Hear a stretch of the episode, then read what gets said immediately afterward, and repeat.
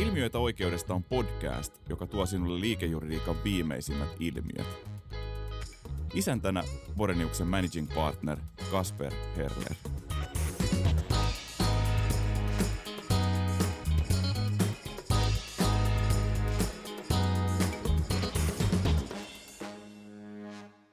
No niin, tervehdys kaikille täältä Boreniuksen podcast-studiosta. Mulla on täällä tänään kanssani Rilla Ojala ja Kristiina Liljedaal. Tervetuloa. Kiitos. Kiitos. Ja, ja tarkoituksena tänään on puhua osittain siitä, että miltä tämä covid-kriisi on vaikuttanut nuoren juristin ja, ja sen nuoren sukupolven niin kuin juristiopiskelijoiden näkökulmasta. Ja, ja sitten, sitten tota, myöskin, kun Rilla on nyt juuri rekrytoitu meidän riidanratkaisu praktiikkaan, niin, niin, niin sitten Rilla ja Kristiinan kanssa niin tässä vähän pohtia sitä, että minkälaisia kriisejä meillä on ollut tässä yhteiskunnassa ja taloudessa kuluneen muutaman vuosikymmenen aikana, ja miten tämä on heijastunut sitten riidanratkaisuun. Mitä näistä kriiseistä on jäänyt niin riidanratkaisun rintamalla me, meidän, meidän tota, oikeusjärjestykseen.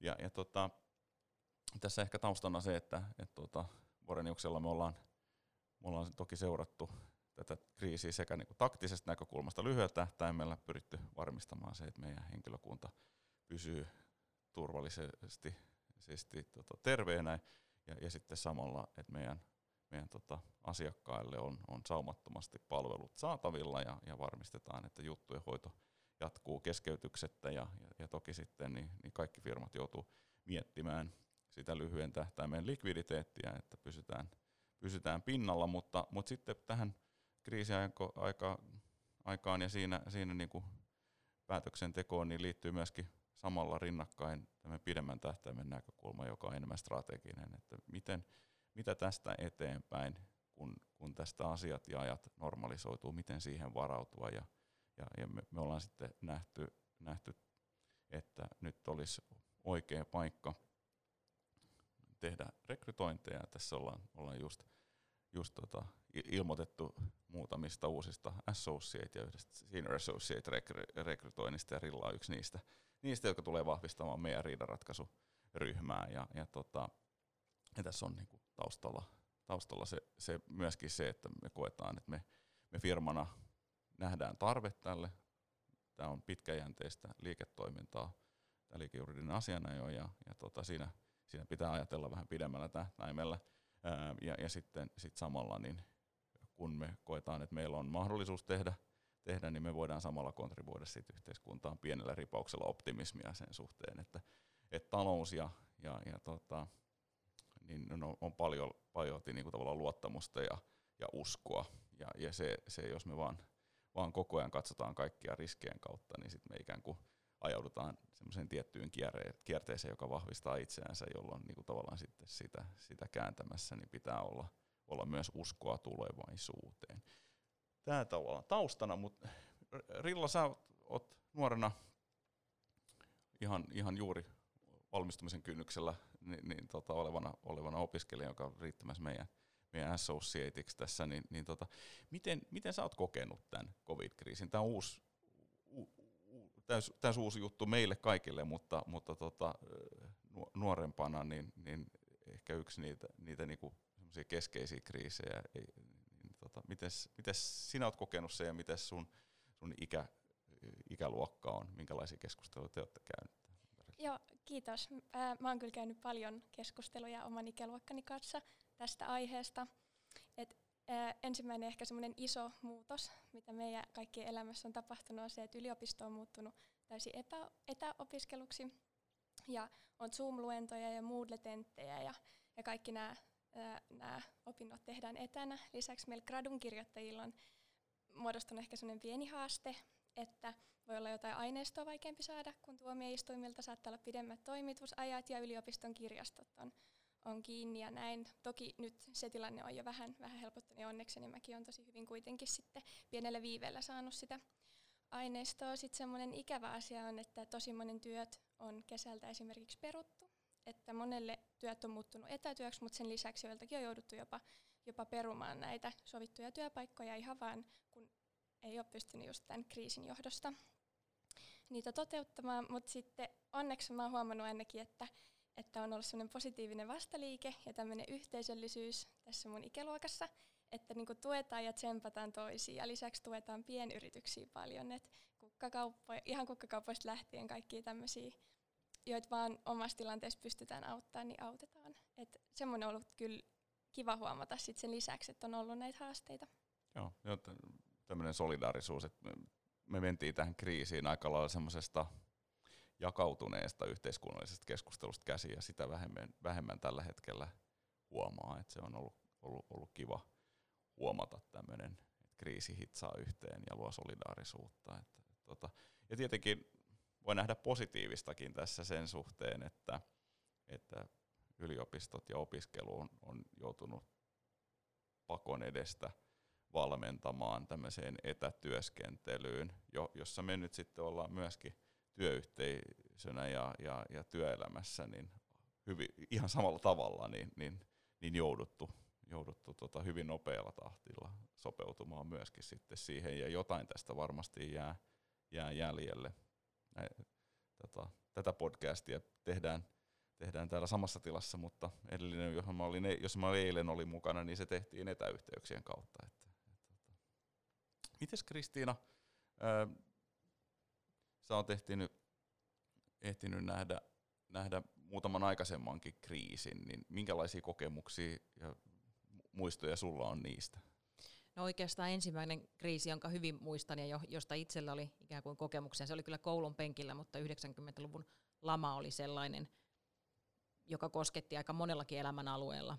Silloin, silloin muistan, miten se koulussa näkyy tuskallisen hyvin puuttuvina oppikirjoina ja kierrätettävinä kopioina ja, ja tämän tyyppi puuttuvina opettajina. Tämän, tämänhetkinen etäkoulusysteemi oli, on kovin toisen näköinen siihen verrattuna, mitä se oli. Ja, mutta se tietysti myöskin sitten heijastui vielä opiskeluaikaankin ja osittain niin ensimmäisiin askeliin työelämässä, kun aloitin opiskelijana Boreneuksella 90-luvun ihan, ihan loppupuolella, niin Toki silloinkin vielä paljon tehtiin sitä insolvenssiliitännäistä työtä. Et se, se oli sellainen lama-ajan vielä, lama-aikaa ikään kuin vielä perattiin ja puhdistettiin pois pöydältä ja käytiin sitä jälkipyykkiä, mikä se tietysti niin kuin heijastui myöskin niihin oikeustapauksiin ja, ja muihin. Ja, ja toisaalta sitten oli paljon opiskelurintamalla näki sen, miten se muuttu, muutti sitten myöskin lainsäädäntöä siinä vaiheessa.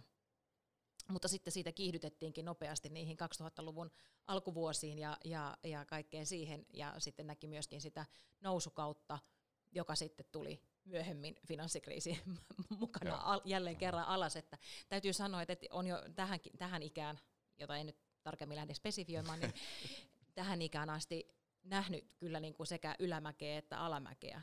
Ja, ja nähnyt sen, että et, et aina ne ovat tulleet yllätyksenä. Joo. Et ehkä meillä niin kuin vaan tällä hetkellä, niin jos, jos katsoo niin kuin lähimenneisyyteen, niin ehkä meillä on vähän enemmän työkaluja kuitenkin. Vaikka, tää, vaikka meidät on pakotettu tähän digiloikkaan, meidät on pakotettu etätyöskentelemään ja tuomioistuimet on pakotettu miettimään, että miten nämä oikeudenkäynnit järjestyy tällä hetkellä, niin siitä huolimatta meillä on varmasti parhaimmat valmiudet siihen, kuin koskaan aikaisemmin olisi ollut. Ja hyvä niin. Joo kun mä työskentelin ympäristöministeriössä urani alkuvaiheessa, niin siellä muisteltiin semmoista jaksoa kuin öljykriisiä, jolloin valtiolla oli niin kuin todella, todella tiukkaa, että siellä niin kuin ei meinannut löytyä niin kuin määrärahoja semmoiselle konseptipapereille, jolla tehtiin päätöksiä, että sitten sitä jouduttiin jostain kaivaa rahat, että saatiin sitä konseptipaperia hankittua, että pystyttiin tekemään päätöksiä, jotta saatiin niitä päätösmaksuja sisään ja voitiin ostaa lisää niin kuin paperia. Lisää paperia. et, et, tota, joo, mä, mä oon itse aloittanut opinnot 94 Hesan tiedekunnassa ja, ja, ja tota, se, mikä oli niin kuin leimallista, mitä on vaikea ehkä tämän niin kuin nyt opiskelevien näkökulmasta tunnistaa, on se, että, että kesätyö ja, ja muita niin kuin työn, niin kuin opiskelujen ohessa niin kuin niitä työmahdollisuuksia oman alan töissä oli todella vähän. Että oli muutamia valtiohallinnon harjoittelupaikkoja, niihin oli todella niin kuin, paljon hakijoita asianajopuolella toimistot oli paljon pienempiä, jolloin niitä mahdollisuuksia oli, oli, oli vähäisemmin. Ja sitten tietenkin kesällä monesti asiat vähän hiljeni, niin ei, ei sillä tavalla myöskään niin tarvittu samalla tavalla sitten apuja. Et ihan muutamia harjoitteluohjelmia oli ja niihin oli mallia 200 hakijaa kahden paikan, paikan, paikan tota, vuoksi, että se niin kuin näkyy mun mielestä läpi sen koko 90-luvun juuri se, että sillä lamalla oli pitkät, pitkät varjot.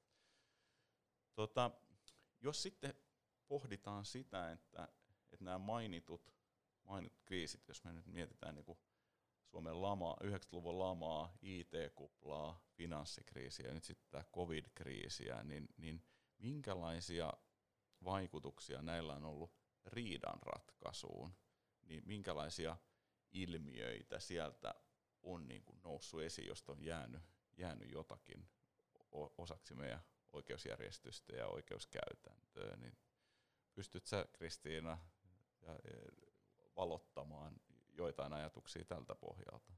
Tietysti nyt kaikki, mitä sanon, perustuu mielikuviin juuri tällä hetkellä. Joskus, joskus aika kultaa muistoja ja joskus, joskus ne ovat subjektiivisia, tai aina ne ovat subjektiivisia, mutta että ihan selvästi se, mitä lama, se 90-luvun paha lama ja taantuma jätti meidän käteemme, oli tietysti hyvin pitkälle nämä konkurssipesiin ja, ja velkajärjestelyihin liittyvät toisaalta lainsäädäntömuutokset, mutta myöskin se jälkipyykki, mitkä liittyy näihin vastuukysymyksiin, mitkä olivat johtaneet niihin tilanteisiin ja, ja miten siinä sitten siinä laman kynnyksellä oli menetelty pankeissa ja, ja muutoinkin yrityksissä ja luotonannossa, ja, ja siellä oli merkittäviä näitä johdon vastuuta koskevia oikeudenkäyntejä. Myöskin ihan niin kuin tavallaan uutta oikeuskäytäntöä ja oikeustilaa luovaa, luovaa ratkaisukäytäntöjä varmasti, niin kuin, mitä silloin tehtiin, niin ne heijastelevat ja niiden asioiden pariin kyllä odotan, että palataan nytkin, jo riippuen nyt sit näistä, miten tämä nykyinen covid-kriisi tulee sit aiheuttamaan yhtiöille ja, ja tullaanko sitten siellä kuinka pitkälle käsittelemään samantyyppisiä kysymyksiä. Odotus, odotukseni on, että, että näin voi olla ja, ja senpä takia niin ne on erinomaisen tärkeitä. Toki meidän lainsäädäntö on paljon muuttunut siitä yrityssaneerauslain ja, ja konkurssilain muutosten myöntä ja, ja takaisinsaantia koskevia säännösten myötä, mutta toisaalta aina kun uutta lainsäädäntöä on luotu, niin nyt päästään sitten todennäköisesti myöskin testaamaan sitten niitä mahdollisia aukkopaikkoja ja mahdollisia harmaan alueen kysymyksiä, mitä sieltä nousee esiin. Joo, joo ja se on ehkä, ö, siis nämä johdon vastuuoikeudenkäynnit, niin ne varmaan tämmöisessä retrospektiivisessa tarkastelussa, niin niin kovin välttämättä kustannustehokasta se ei ole ikään kuin ollut, että ne, ne, ne oli pitkälti ö, siviilioikeudellista vastuuta, mitä peräytettiin sitten siitä niiltä toimijoilta, jotka oli ollut sitten tekemässä luottopäätöksiä pankeissa. Ja, ja tota, niin kuin ne, ne määrät, ne vahinkokorvaukset, mitä siellä, siellä niin kuin ehkä sitten määrättiin tuomittavaksi, niin ne, ne ei tainnut olla ihan kustannustehokkaassa suhteessa sit siihen prosessien kustannuksiin ja, ja valtio sitten monessa tapauksessa kuitenkin joutui rahoittamaan sitten niitä oikeudenkäynti- ja avustajakuluja, mutta tota, ehkä se ulottuvuus oli enemmänkin moraalinen ja, ja, ja sitten myöskin sitä vastuulainsäädäntöä ja, ja käytän, oikeuskäytäntöä synnyttävä, että, että jos sitten katsoo eteenpäin, niin se on varmasti synnyttänyt paljon enemmän niin kuin ennakollista pohdintaa sen suhteen, että miten huolellisesti päätöksenteko ja, ja yritystoiminnan johtaminen pitää järjestää ja dokumentoida. Kyllä, niin. ja se on se, mikä on tavallaan aktuaalinen tällä hetkellä nimenomaisesti, että mitä se nyt sitten tässä tämän päivän kriisitilanteessa tarkoittaa. Sitten jos mä ajattelen vielä e, siitä eteenpäin sitä 2000-lukua ja siellä syntynyttä IT-kuplaa ja, ja niitä, niitä vuosia erinäisten IT-alaan liittyvien yhtiöiden kanssa, niin, niin se mitä siellä sitten erityisesti tuli 2000-luvulla, niin tuli nämä arvopaperimarkkinarikokset, niiden juttujen nou, selvä nousu, isojen sellaisten, ää, jotka työllistivät paljon, paljon asianajia tässä kaupungissa ja ja ne oli poikkeuksellisen niin kuin isoja, isoja juttuja Kyllä. ja paljon istuntopäiviä ja, ja paljon dokumentaatiota. Kyllä, ja, ja tavallaan se lähestymistapa, että ehkä oikeastaan tämä rikos, tämän tyyppisiä rikosoikeudenkäyntejä ja niin kuin ehkä liikejuridiikkaa harjoittavissa asianajotoimistoissa ei niinkään paljon oltu perinteisesti tehty, mutta, mutta siinä sitten tämä rikosoikeudellinen osaaminen nousi myöskin mitä minä pidän erityisen tärkeänä myös näin niin kuin DR-juristin näkökulmasta, mitä DR-asianajalla työkaluja pitää olla omassa työkalupakissaan, niin kyllä siellä pitää olla rikosoikeudellinen osaaminen myöskin. Ja sen ymmärtäminen, miten, miten nämä vastuuperusteet eroaa toisistaan. Ja se oli se, mikä, mikä nousi sitten IT-kuplan myötä tosiaan nämä niin kutsutut valkokaulusrikollisuus ja, ja talous, vaikeampi talousrikollisuus. Ja nimenomaan sitten vielä tässä arvopaperimarkkinalain kontekstissa, että se oli mielenkiintoinen. Sitten tuo 2008 tai 2007-2008 alkanut finanssikriisi, niin siitä ei ole erityisiä muu- sellaisia perustavaa laatua olevia trendejä tai muutoksia lähimuistissa muuta kuin se, että toki talouden niin kuin kertakaikkinen luhistuminen tai pelko, pelko enemmänkin siitä luhistumisesta ja tavallaan niin kuin vakaiksi koettujen järjestelmien ja luotetuiksi koettujen järjestelmien luhistumisesta ja, ja toisaalta mahdollisuudesta hyväksikäyttää niitä aiheutti sen, että aika paljon kyseenalaistettiin ja, ja jouduttiin miettimään sitä, että mihin yritykset sitä rahansa investoi ja mihin, mihin uskalletaan investoida ja välttämättä sitten suurempiin oikeudenkäynteihin, elleivät ne olleet täysin välttämättömiä, niin niitä ei, niitä ei niinkään tehty. Et jonkunnäköistä pientä, pientä hiljenemistä silloin näkyy. Toisaalta sitten taas se kriisin aiheuttama, sitten mä muistan hyvin työoikeudellisella puolella näkyy selvästi ja sitten sen tyyppiset litigaatiot, jotka Suomessa koski yhteistoimintamenettelyä esimerkiksi, niin päästiin kyllä testaamaan. Et, et kyllä siellä niin kuin jokaisesta näistä on, on tapahtunut, mutta sitten se, että mielenkiintoinen kysymys on se, että mitä me tehdään nyt sitten eh, tulevina vuosina, kun Rillakin pääsee tässä meidän tiimiin ja työhön, työhön täysillä mukaan, niin, niin äm, no tietysti ihan lähitulevaisuudessa tiedetään se, että, että syksyllä kalenteri on täynnä, koska nyt on aika paljon tapahtunut lykkäyksiä ja prosessien siirtoja tänä keväänä, varsinkin tuomioistuin puolella, osittain myöskin välimiesmenettelyissä. Toisaalta juttuja on myöskin ilahduttavaa kyllä ruvettukin istumaan Joo. ja osittain jopa niin kuin hieman erityisjärjestelyin, osin etäkuulemisin. Se on hienoa nähdä, että, että niin kuin tämä meidän lainsäädäntö ei niin tarkalleen ottaen sitä niin kuin mahdollista tai ohjaa Joo. siihen, mutta että asianosaisten suostumuksin ja, ja hyvällä yhteistyöllä asiamiesten ja tuomioistuinten ja syyttäjien kesken, niin asioita on myös mahdollista hoitaa osittain etänä ja, ja näin on, tiedän, että näin on tehty.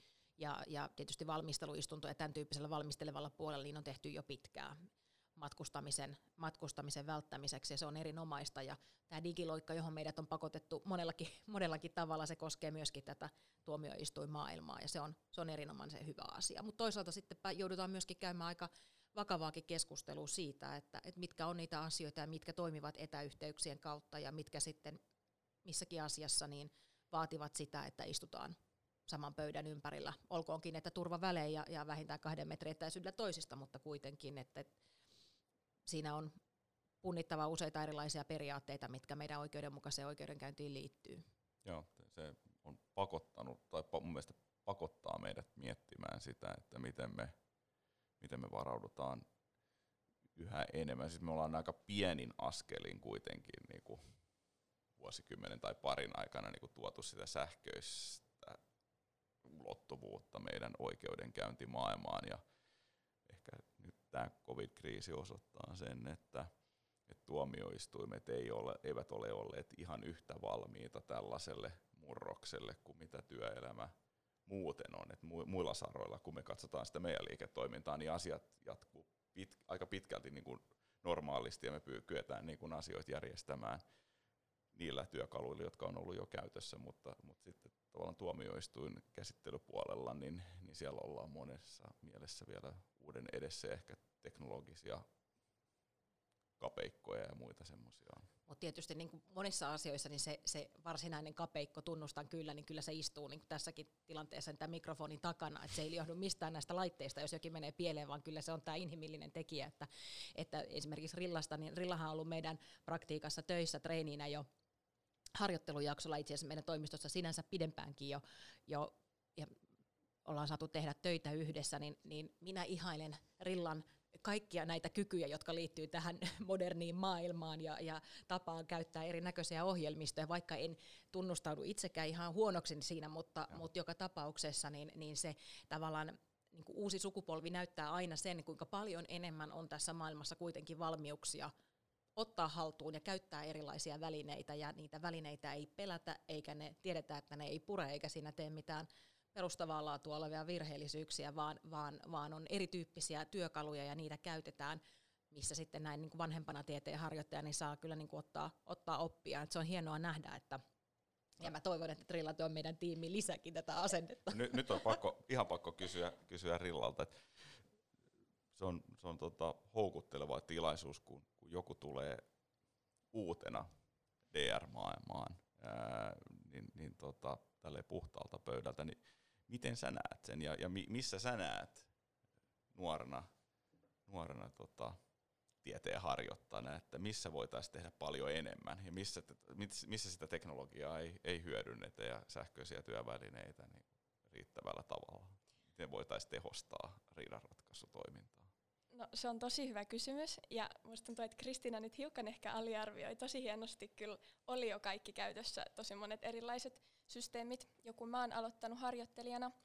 Ää, toki siinä on monet, monet erilaiset esittämistavat, niitä voitaisiin vielä ehkä tehostaa. Monenlaiset videot, muut visuaaliset esitykset, niin voi monesti olla tosi havainnollistavia monenlaisissa erilaisissa riita- tai, tai rikostapauksissa, kun niitä käsitellään, niin että saadaan sellainen niinku yhtenevä ää, vaikka teonkuvaus tai, tai muuten niinku tilannekatsaus siitä, että mitä siinä asiassa on oikeasti tapahtunut, niin tavallaan sen visualisointi, ehkä niinku sen esittäminen muutenkin kuin verbaalisesti, niin se voisi se vois ainakin olla semmoinen, niin kuin mikä mun mielestä vielä tehosta, voi tehostaa. Ja. Toki mulla ei vielä paljon ole kokemusta, mutta tämä on niin semmoinen niin hunch, että Kyllä. näin voisi olla.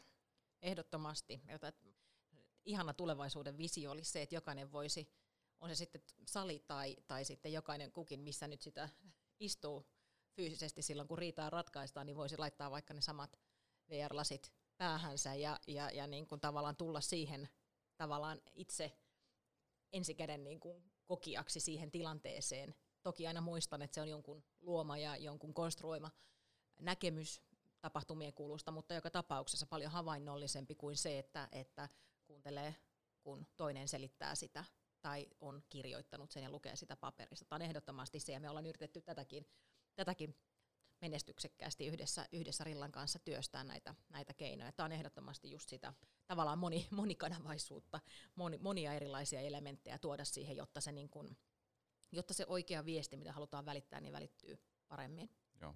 Joo mä, mä oon itsekin huomannut, kun on seurannut, niin, niin esimerkiksi juuri tota, asian esittelystä tai loppulausunnoista, kun pystytään käyttämään, käyttämään heijastamaan PowerPoint-pohjaisia esityksiä tai pdf jossa, jossa tavallaan voidaan niin kuin esimerkiksi aine- tai, tai todistelu, kirjallisen todistelun esittelyssä, niin pystytään niin kuin nostamaan juuri ne kohdat, mihin, mihin viitataan, niin siihen esitykseen verrattuna siihen, että kaikki plärää sit sitä, sitä ja yrittää oma, omakohtaisesti sit lukea just siltä sivulta, että mihinkäköhän tässä mahdataan viitata, niin se tehostaa sitä prosessia myöskin valtavasti, kun nimenomaan pystyy vain nostamaan esiin juuri ne kohdat, mihin, mihin tässä nyt sitten viittaa. Kyllä, kyllä.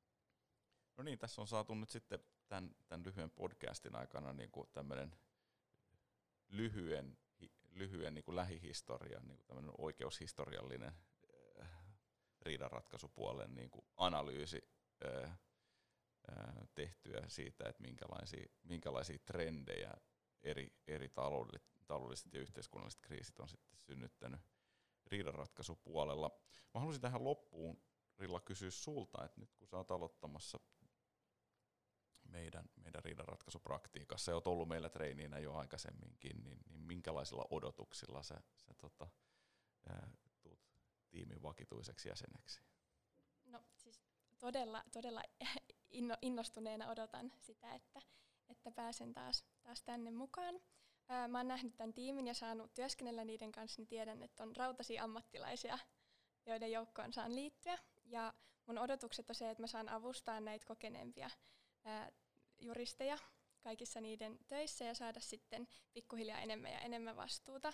Ja, ja mun unelma on se, että musta tulee myös asianajaja, niin sitä kohti mä saan tämmöisessä niin kuin turvallisessa ja kannustavassa ympäristössä niin tehdä töitä. Mutta on pakko kysyä, että mikä sua siinä asianajajaksi kasvamisessa kiehtoo tai siinä asianajajuudessa? No tämä mulla, tämä on ollut mun unelma ihan todella pitkään, että mä oon yläasteella suorittanut tämmöisen TET-harjoittelujakson pienessä turkulaisessa asianajatoimistossa, ja mä pääsin silloin mukaan ää, Turun käräjäoikeuteen käsittelyyn katsomaan, seuraamaan sivusta. Ja silloin mä päätin, että musta tulee isona samanlainen asianajaja. Wow. Tässä on aikamoinen visio. Visio on ollut jo, jo pienestä pitäen. Tähän on hyvä lopettaa. Kiitos Rilla, kiitos Kristiina. Kiitos. Kiitos. Hei, jos pidit tästä podcastista ja haluat kuulla lisää oikeudellisista ilmiöistä, käy kuuntelemassa myös aikaisemmat lähetykset SoundCloudista tai iTunesista.